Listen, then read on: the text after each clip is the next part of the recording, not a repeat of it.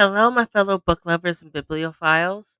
I'm Danielle, and welcome back to the Danielle's Reading Nook podcast. Today, we're going to be talking about another another book in the DC Icon series titled Black Canary: Breaking Silence, and this one was written by Alexandra Monir. And the book is about Dinah Lance's voice is her weapon. Dinah was eight years old when she overheard the impossible the sound of a girl singing.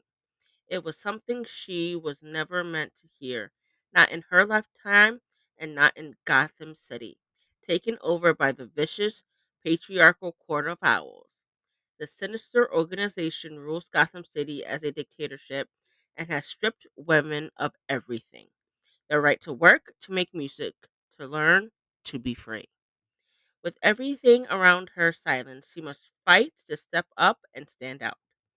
Now 17, Diana can't forget that haunting sound, and she's beginning to discover that her own voice is just as powerful. But singing is forbidden, a one way route to a certain death sentence. Fighting to balance her father's desire to keep her safe, a, a blossoming romance with mysterious new student Oliver Queen, and her own need to help other women and girls rise up, Dinah wonders if her song will finally be heard. And will her voice be power- powerful enough to destroy the court of owls once and for all? In a near future world where women have no rights, Black Canary won't hesitate to use everything she has, including her song, to fight back.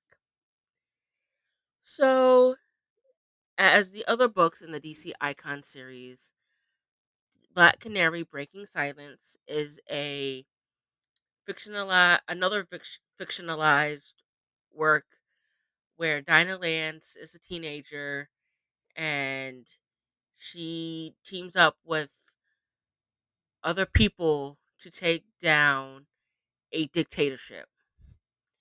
And out of all the other books in the DC Icon series, I read Black Canary Breaking Silence fairly easy. Only because it's we see new characters, new a new plot, and you would think in Gotham City you would see Batman, but spoiler alert, the only heroes are Dinah Lance and the people she teams up with. But you have to read the book to figure out what really happened with all the other heroes and how the Court of Owls came to be and how exactly Dinah Lance fights to take them down and pretty much break free of the dicta- dictatorship. Uh, again, out of all the other books in the DC Icon series, Black Canary, Blake Breaking Silence, is a favorite of mine because here's a a badass woman, teen, a badass woman taking charge and doing what she has to, and I love it. I love, I loved the speed of how I loved it. The progression of the book, it was amazing, and I highly suggest reading the books in the DC Icon series because you never know what to expect. And I hope you guys check this out. It was truly fantastic and you'll if you love DC, you'll love the DC Icon series.